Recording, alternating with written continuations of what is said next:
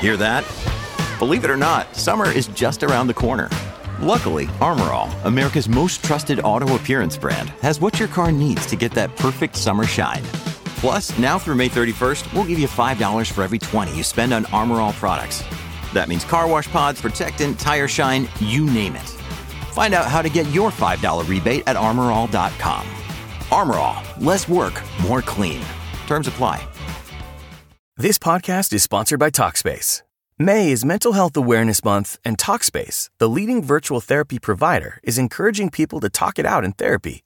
By talking or texting with a supportive licensed therapist at Talkspace, you'll gain insights, discover truths, and experience breakthroughs that will improve how you live and how you feel. With Talkspace, just answer a few questions online and you'll be matched with a therapist. And because you'll meet your therapist online, you don't have to take time off work or arrange childcare. You'll meet on your schedule, whenever you feel most at ease. Plus, Talkspace works with most major insurers, and most insured members only pay a $25 copay or less. No insurance? No problem. If you want to make progress toward a mentally healthier place, Talkspace is here for you. Now get $80 off your first month with promo code SPACE80 when you go to Talkspace.com. Match with a licensed therapist today at Talkspace.com. Save $80 with code SPACE80 at Talkspace.com.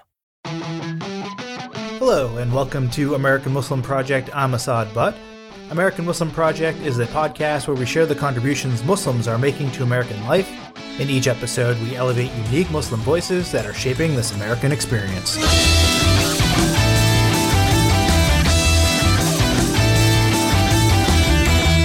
My guest today is Jawad Ahsan, author of the book What They Didn't Tell Me How to Be a Resilient Leader and Build Teams You Can Trust. The book shares stories and lessons from his life in corporate America, from his first job out of college at General Electric to his current position at Axon. Axon is one of those companies that you might not have heard of, but you certainly know their two main products, the Taser and the Body Cam, which are used in police agencies across the country. In 2017, at the age of 37, Jawad joined the company as CFO, and during his tenure, the value of the company has grown seven times to $7 billion. In What They Didn't Tell Me, Jawad tells readers why charting their own course not only changes how others view you, it also changes how you view yourself and helps you become a resilient leader.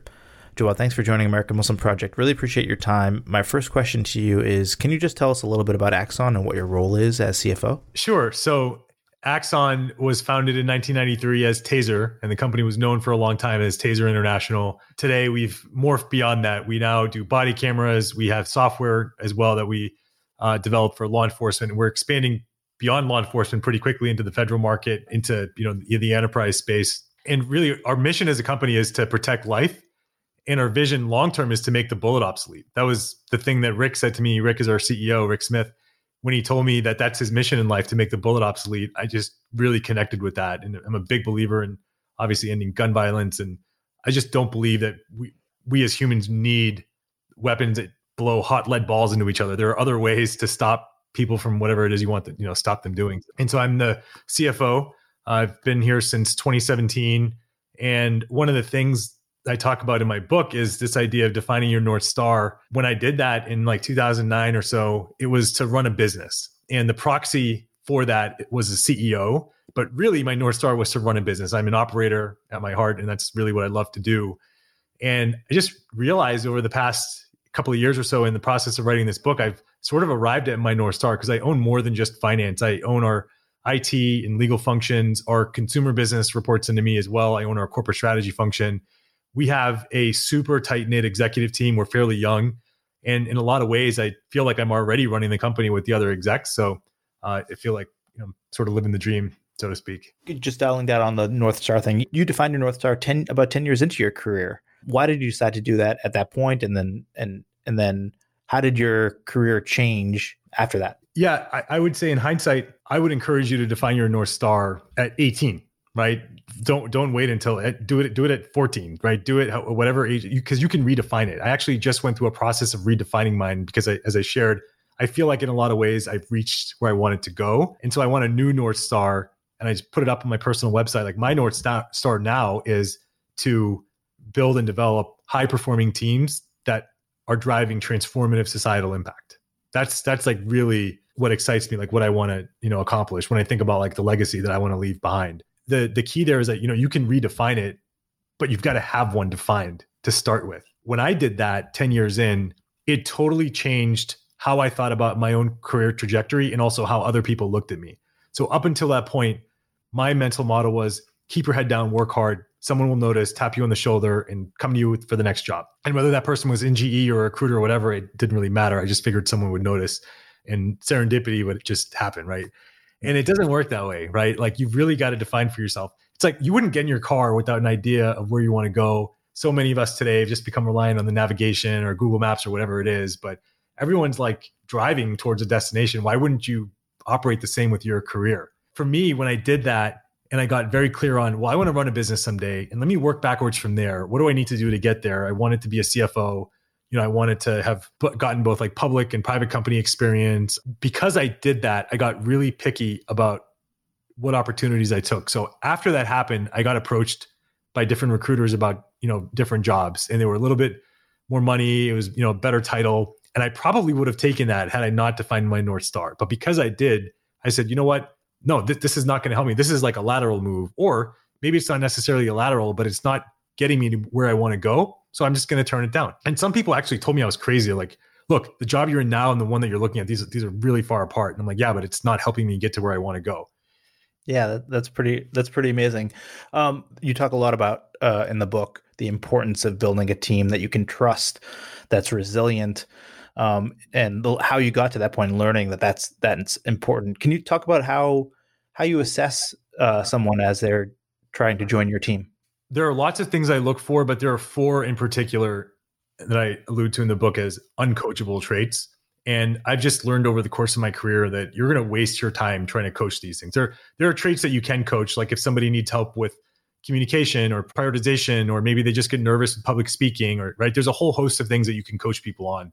Then I've learned there are things that you can't coach because I've tried. I've tried to coach these things, and you just can't make someone someone they're not.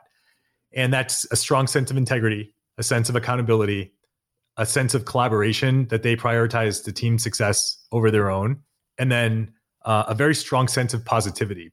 And that last one, I sometimes catch some flack for because when I say it, people will say, "Well, you know what? I'm a realist. I'm not necessarily an optimist, or you know, or negative." To me, what I've learned is that I, I don't personally agree with that. I really believe that the on the spectrum of positivity and negativity, it comes to a very fine point and you tend to roll one way or the other when you're faced with adversity. And that's where it really becomes important. When you personally or you know you as a team are facing adversity are you going to start to gripe and complain and point fingers and blame others? Or are you going to band together and are you going to maybe see the opportunity you know in the in the challenge and, and find a way to grow? So those traits i look for when i hire people. I ask questions along those lines and um, and people have said, "Hey, well, you're giving your interview secret, secrets away now," and it's like I, I, can tell when the answer is genuine and you know when it's not. Yeah. But I, you know, I look for that, and and look, I don't always get it right. It's also part of the job is once you've made a hire and people have convinced you that maybe they have those traits, but then they end up not having the traits. Well, I manage them out pretty quickly. The other thing to keep in mind is even if someone has those traits, it doesn't mean that they're automatically going to be successful. Those traits yeah. are just table stakes, right? You also have to be a, a, really good performer as well. I was just kind of a, I was really interested in the book at when I got to the end that it was basically, you know, we've known each other for 20, our entire lives, but the, yeah. you know, last 20 years, we've probably only seen each other maybe once a year on average. And so, uh, yeah, I knew what you were doing in, in your life or your your adult life, but I didn't really know the details. And and I I found it fascinating that it was like a a play by play of what you were doing since college, and and I really like that. I was like, oh, I wish more of my friends wrote books like this so I could know like what they did in their day job and what they've been up to. When you look back at Jawad at whatever 20, 21, 22, graduating from Holy Cross, what advice would you give him now based on all your experience in the last 20 years? there's so there's some lessons that I learned along the way that I really needed to learn that I don't know I would have necessarily been open to listening to at the time. I just yeah. you know, had a lot of confidence in myself. Uh, I think that'd be the first thing is just just be open minded and don't assume that you have all the answers.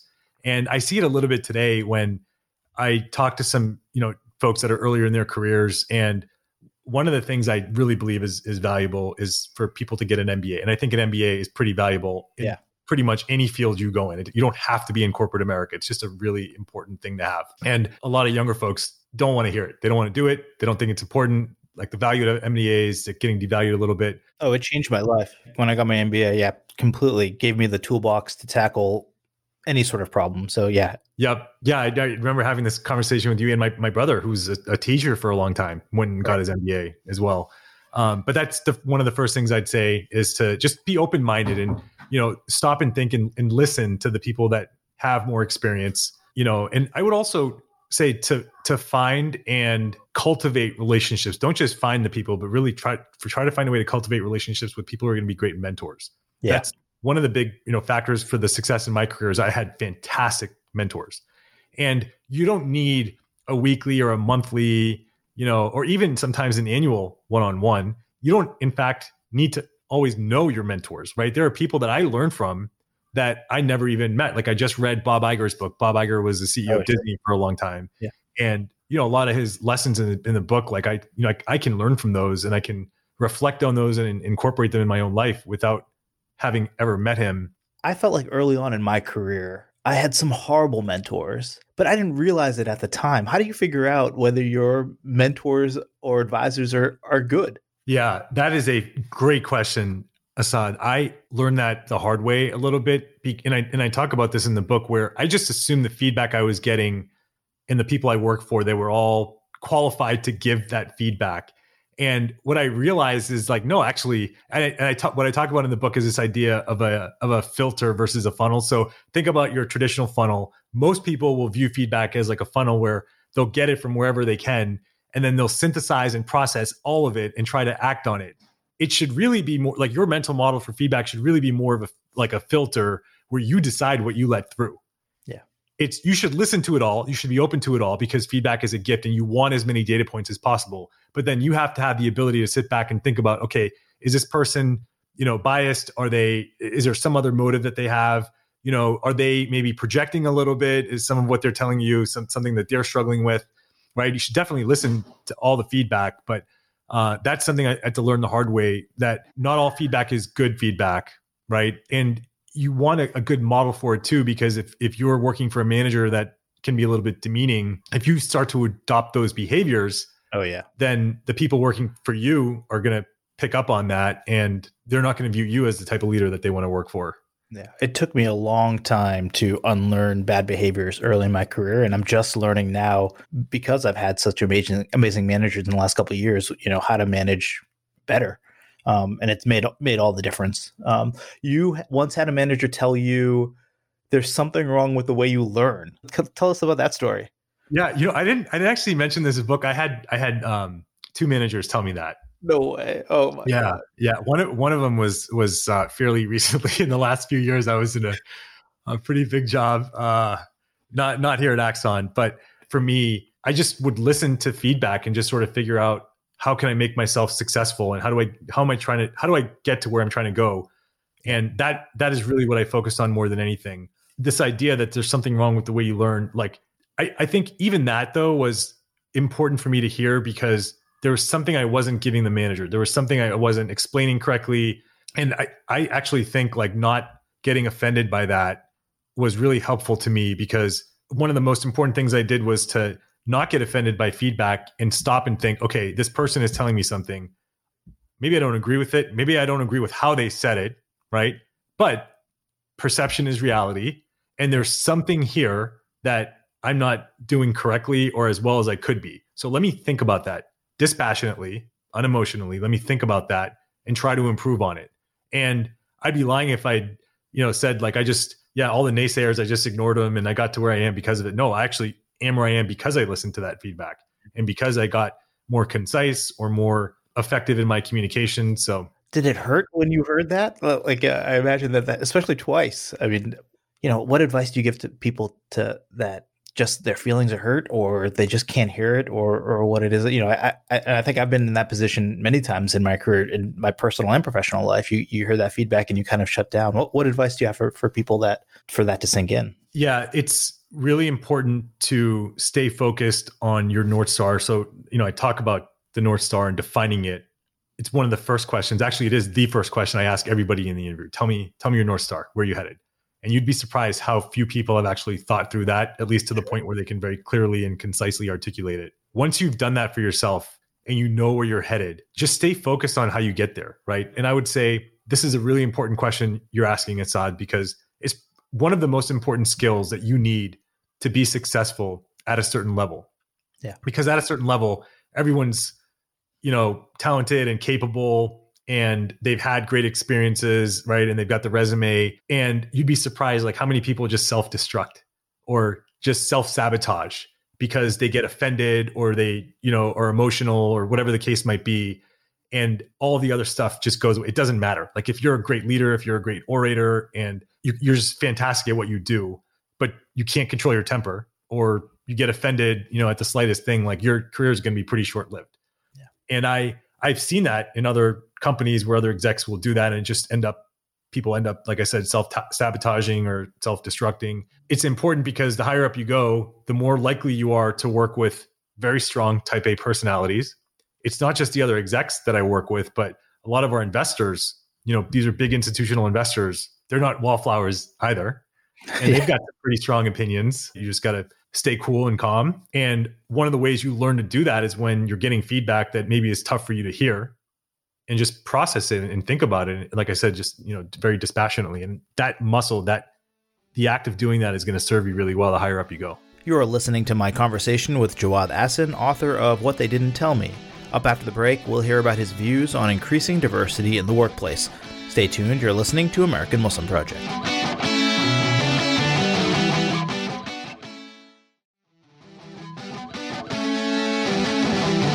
Welcome back to American Muslim Project. My guest today is Jawad Ahsan, author of What They Didn't Tell Me, his first book about how to become a resilient leader and build teams you can trust. I asked Jawad to share what it's been like to be a Muslim on leadership teams in corporate America. You, you know, I, I, talk a little bit in, in the book about an incident where someone asked about my beliefs, and you know that was a little uncomfortable situation, but it was it was a one off. It was you know one person. Uh, by and large, I've been fortunate to have worked in situations like GE is a, is a meritocracy. Axon is a very open and you know em- embracing culture. The private equity company that I that I worked at, they were, you know, the the owners of that company, the PE firm, didn't have a ton of diversity, but you know, I didn't, I never felt like they were, you know, looking at me differently or treating me differently because I wasn't, you know, a white male that went to Harvard or Stanford you know, that's you look at these private equity firms. A lot of those folks look like that, and it's it's what I found is that it's it's not malicious. And you know, you talk about this idea of there being a system and a system being stacked against you. And like my opinion is that that isn't true. Like there, the system implies that there's some type of governing body that's like coordinating every like coordinating all this behind the scenes, and that's just not true. I think it's just I think it's simpler than that. Just human nature. People hire people that they're comfortable with, and increasingly or just by and large, people hire people that look like them and went to school at similar schools or have similar backgrounds. And maybe they grew up playing tennis or squash together, whatever it is, right? It's not that they're like, well, I don't want to hire a brown or a black person. It's just, they just don't know those people, right? And frankly, this is changing now. Like you and I have talked about this, you know, with, with uh, young Muslims who are historically pushed into these careers, right? Like doctors or engineers or lawyers. And now they're branching out beyond that that's going to take some time to work its way through, right? And you're going to start to see more of those, you know, different candidates, and uh, now hopefully you'll start to see more Verizon, you know, in other in other jobs. But that's the one thing I would I would say is to not get hung up on this idea that you're going to be treated differently. Sure, I, I don't want to I don't want to just assume that or just imply that the world is colorblind and people aren't going to view you differently because you look or pray different or whatever the case might be. But ultimately, if you're fantastic at what you do and you really work on yourself and you know you listen to that feedback and you make the investment in your yourself and in your teams and you're seen as a great leader there are going to be no shortage of opportunities for you. You know uh, in my in my day job uh, i work with a lot of startups that are looking for investment and and we've been talking a lot recently about how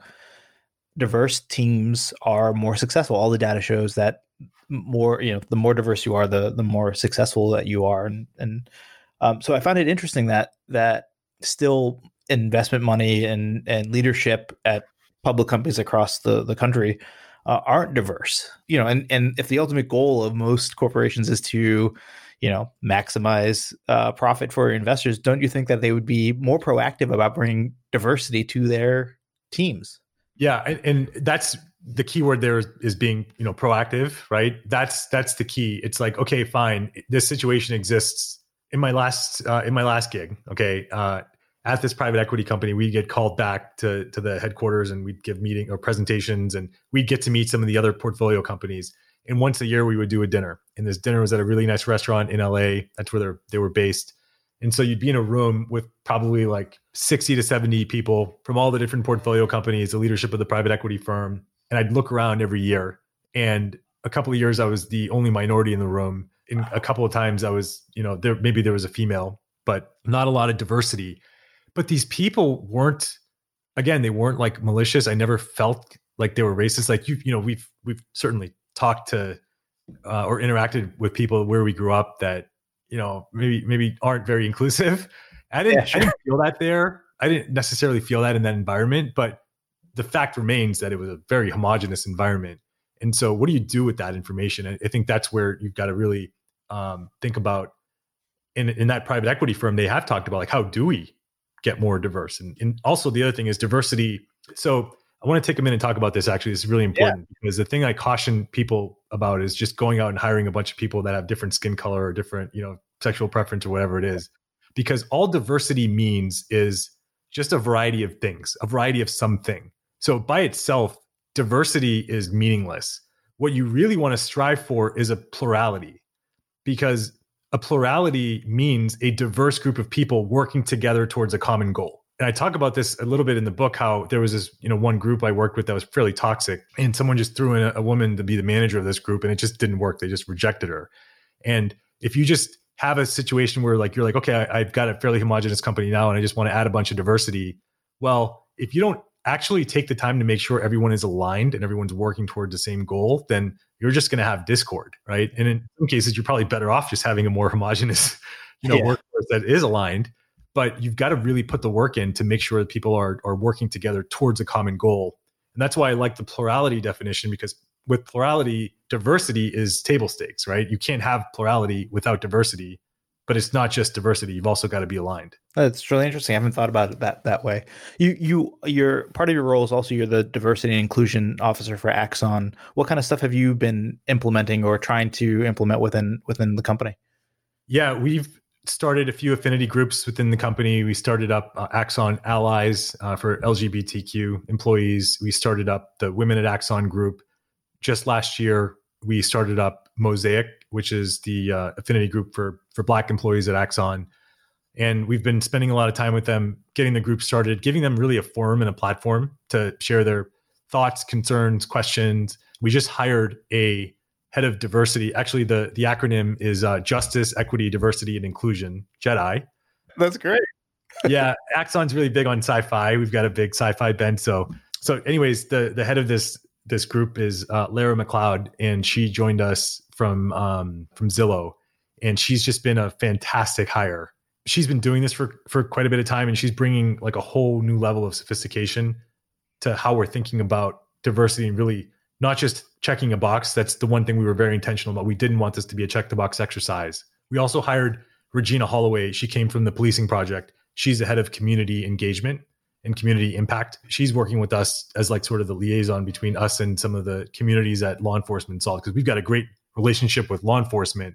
And one thing that became apparent last year, post George Floyd and Breonna Taylor, is that we've also you know got to reach out to the communities as well, and we've got to find a way to serve as a bit of a platform between communities uh, and law enforcement and that's what her group does so yeah it's, it's one of the one of the great things about axon like i said like rather than shy away from some of these challenges we've we've really embraced them head on yeah i want to change gears a little bit and talk about yeah, how important uh, to, to me it's a no-brainer that that police uh, should be wearing body cams at all times but i guess what, what is the pushback that you hear from people about not doing that it's increasingly less and less. Initially, law enforcement wasn't really looking to wear body cameras, and it was after all the you know the incident happened in, in Ferguson, right, where this started to take off.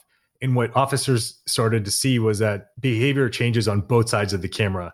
Right? Not only is the officer aware that they're being recorded and they're more likely to follow the policies, but people on the other end of the camera. I, I saw a video of this uh, incident once where the uh, police were called to a, a residence for a domestic dispute. They get there and this woman is just apoplectic and she's screaming and she's saying, Get your hands off me. And obviously the officers aren't touching her, they aren't doing anything, but she's screaming like, I'm going to file a rape charge against you, like all this stuff. And the officer is trying to get her attention. And he says, Ma'am, ma'am, I want you to know this is a body camera and you're being recorded. And she just immediately calms down. That's an extreme example, but generally speaking, when people know they're being recorded, like behavior changes on both sides.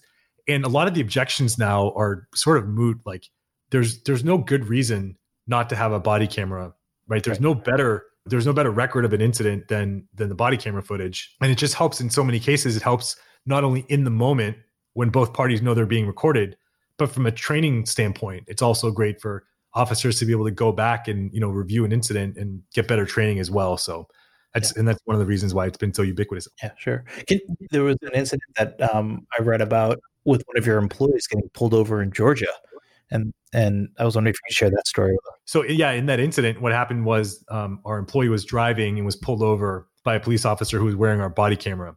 And so this you know, officer comes up to him and, and starts talking with him, and he notices that her body camera is not on and he asked her to turn it on and, and she wouldn't do it.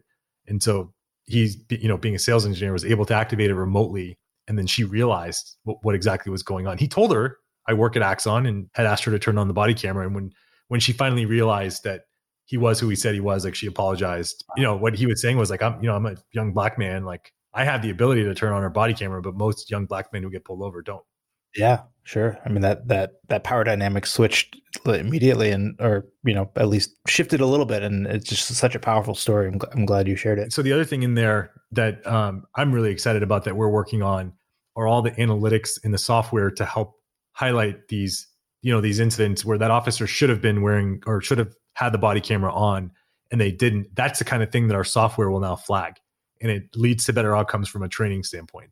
And yeah. one of the things we see with officers when you when you go back and you look at all the officers over the past few years that have been in these high profile incidences where they've you know murdered people, quite frankly, in some cases, you go back and look at their history. They are repeat habitual offenders. They repeatedly don't follow company or agency policies, and our software is really highlighting that and hoping, hopefully, helping identify those um, you know those situations early. How much work does Axon do to train police departments across the country? It must be a, a lot of, of what happens.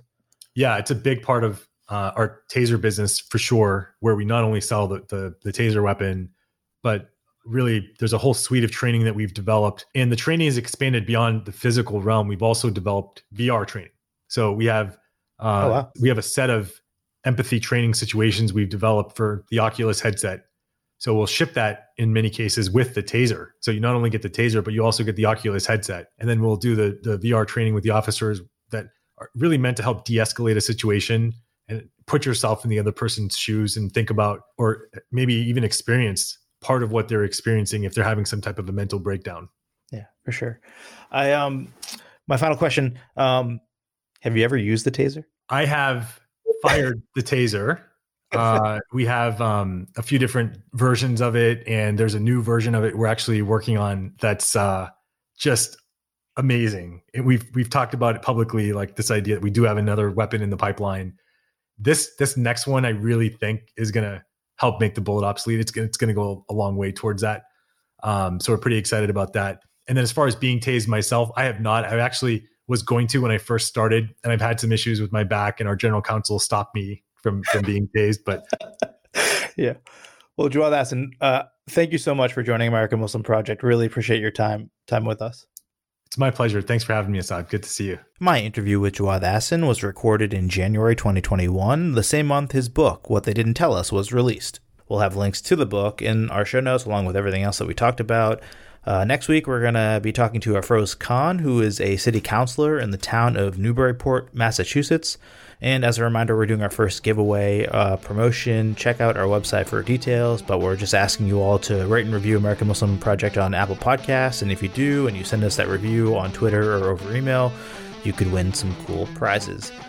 American Muslim Project is a production of Rifelion Media. Today's show was produced, researched, and edited by Lindsay Gamble, Mark Anato, and me, Asad Butt. The music on our show was created by Simon Hutchinson. You can follow us online at AmericanMuslimProject.com.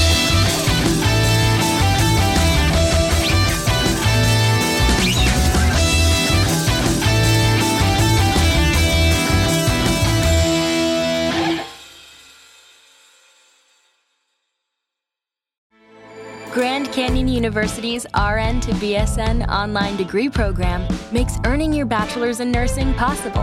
Balance online coursework with local in person clinicals to position yourself for potential leadership opportunities in the time you have from wherever you are, leaving room for what matters. Achieve your goals with your personalized plan and team behind you. Find your purpose at Grand Canyon University. Visit gcu.edu.